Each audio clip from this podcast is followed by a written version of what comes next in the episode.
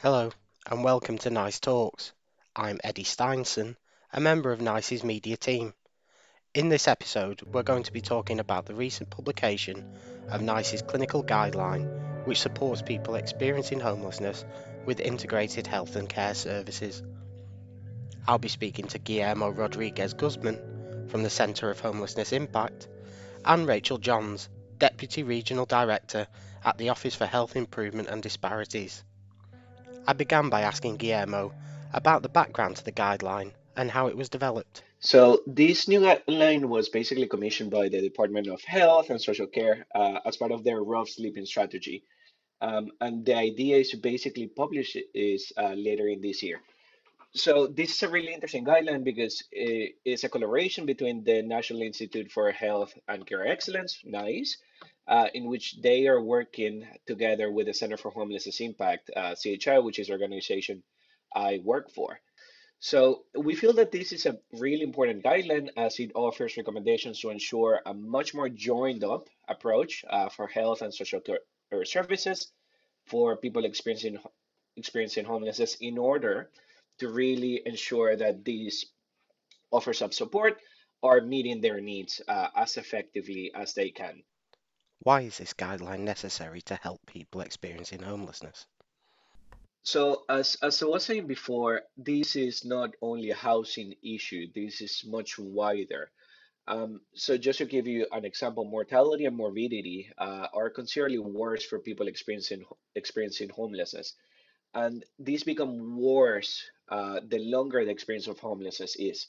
So there was a really striking uh, statistic published by the ONS a couple of months ago uh, that basically showed that mortality among homeless people is around 10 times that of the general population, and, and their life expect expectancy is around 30 years lower than for the general population. So it's really, really important that we ensure that these uh, people are receiving the type of support uh, that they require.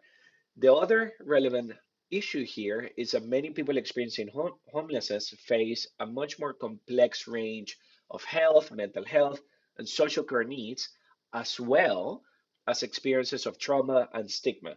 So all of these um, working together might actually hinder their ability to receive support uh, as they need. What do we mean when we say people experiencing homelessness?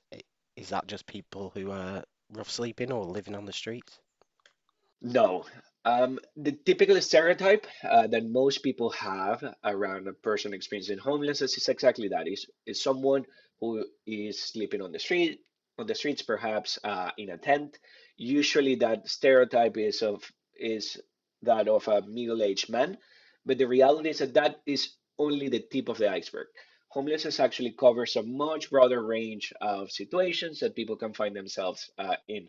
And just to give you uh, a couple of examples, uh, this guideline actually includes people who are sleeping rough, which is basically that much more stereotypical uh, group. Um, but it also includes people who are uh, residents in temporary hostels, uh, those who are in unsupported temporary accommodation, those who are using day centers, um, and also those who are temporarily staying with family or friends. So basically, those dubbed as sofa surfing.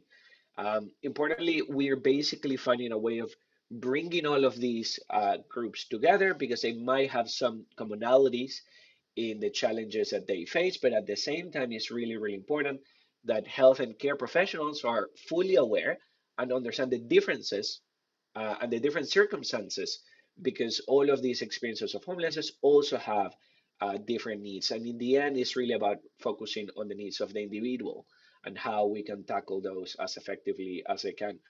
But also making sure that we are capturing all of these different groups and understanding the differences is important for the public so we can start tackling uh, that uh, stereotype of the middle-aged man uh, who is uh, sleeping in a tent.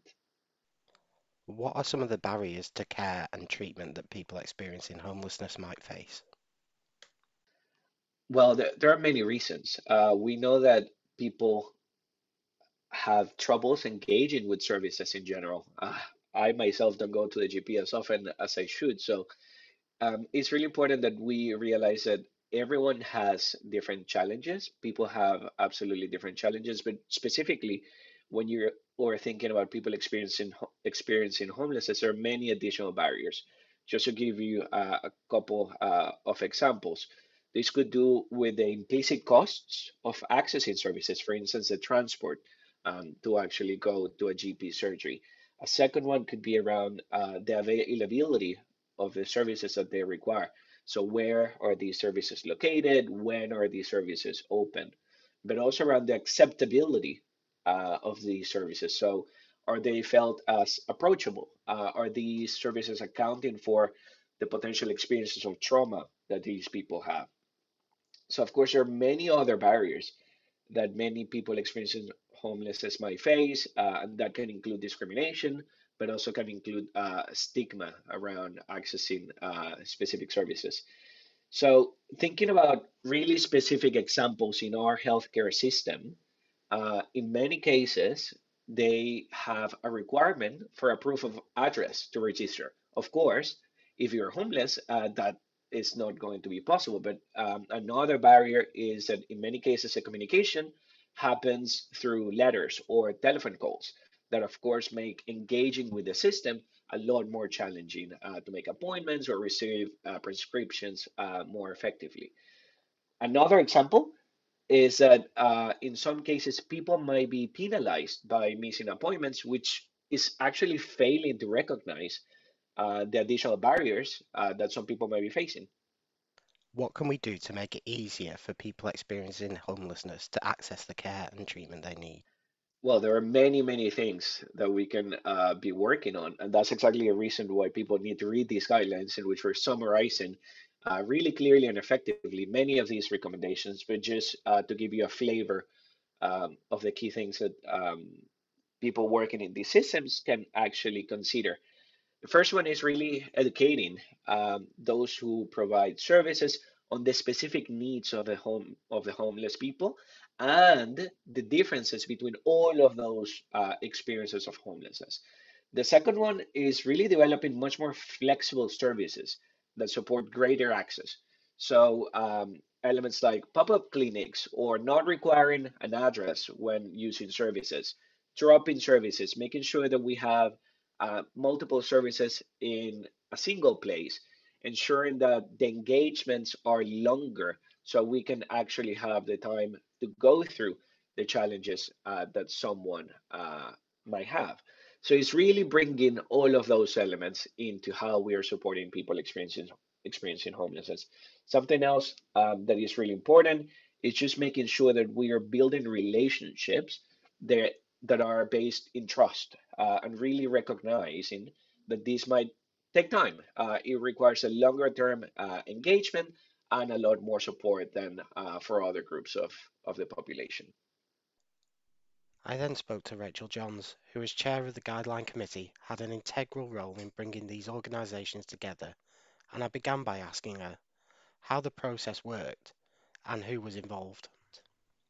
So the guideline that's just been published, we're really excited about it. It's had lots of people involved in the process, and I'm really flattered to be able to um, to talk about it on behalf of all those individuals. So we um, it's a process that works with stakeholders and partners on scoping out what should be covered by the guideline and then um, also goes back to those um, stakeholders and asks for comments on the draft guidelines and on the, the, process.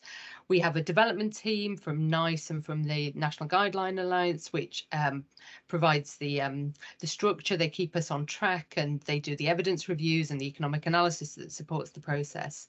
And then we have the guideline committee um, where we're really lucky to have a wide range of people um, on the committee. We have experts by experience. We have a range of professionals working across the um, spectrum of services and settings, and they come from different parts of the country as well. So we've got quite a good mix, and as you can see, a lot of people behind that.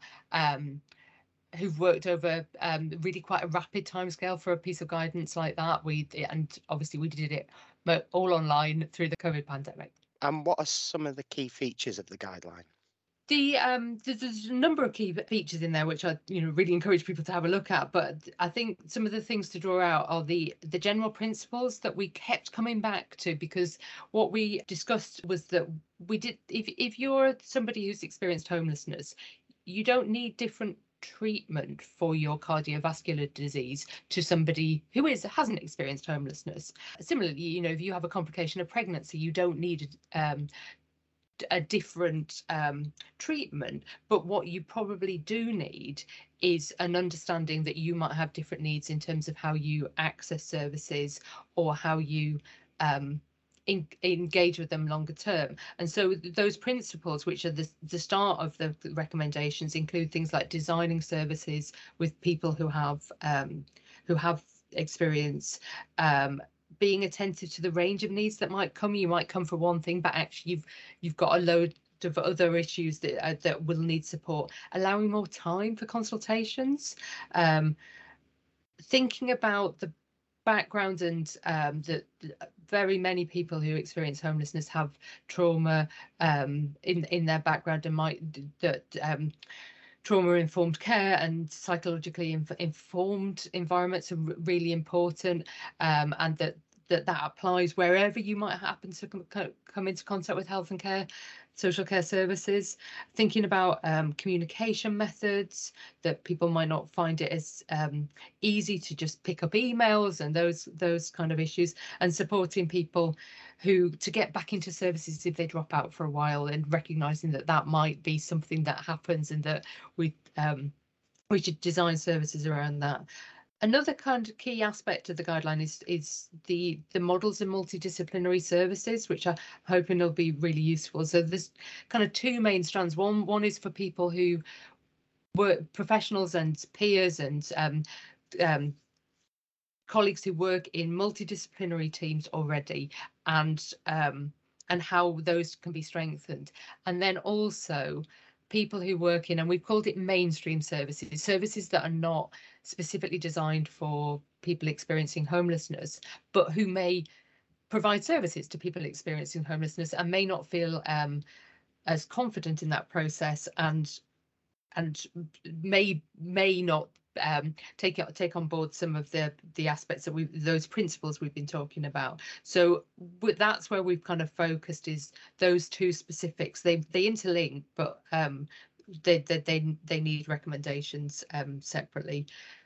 Other aspects are, you know, the role of peers, about improving us access and engagement, thinking about transitions, moving between services, moving between um, settings and sectors, thinking about safeguarding of um, what are often very vulnerable individuals and about long-term support that this is um, about um, supporting people over over the length of their lifetime and making sure that services are, uh, are supported. Can you tell me why you think this guideline is particularly significant?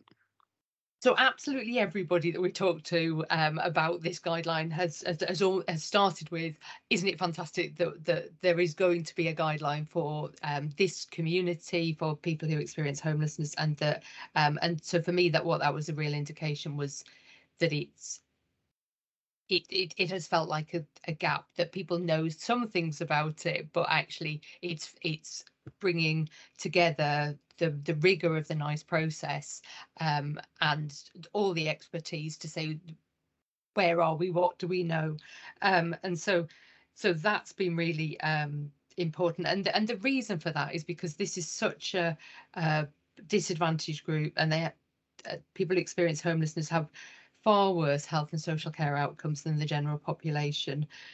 People who um, experience homelessness are more likely to um, use hospital acute services and emergency services and often stay in longer because they have mo- more than one need that needs to be met and that that can be more complicated. And that's often because there are barriers to to um, getting to um, preventative and, and primary care services that might have helped avoid some of those issues and that that can make life um, much more complicated. So that's why the guideline is really important. And what it's helped us do is because of the rigor of the process that that NICE and the um, NGA take us through, is it um, it has helped us understand where the research is and where it's strong and where it isn't and where um, there's clear consensus, but where the research um, isn't as strong as we would have liked to have been, we we are also able to make recommendations about future research. So I think it's significant in the guideline and in in developing future research.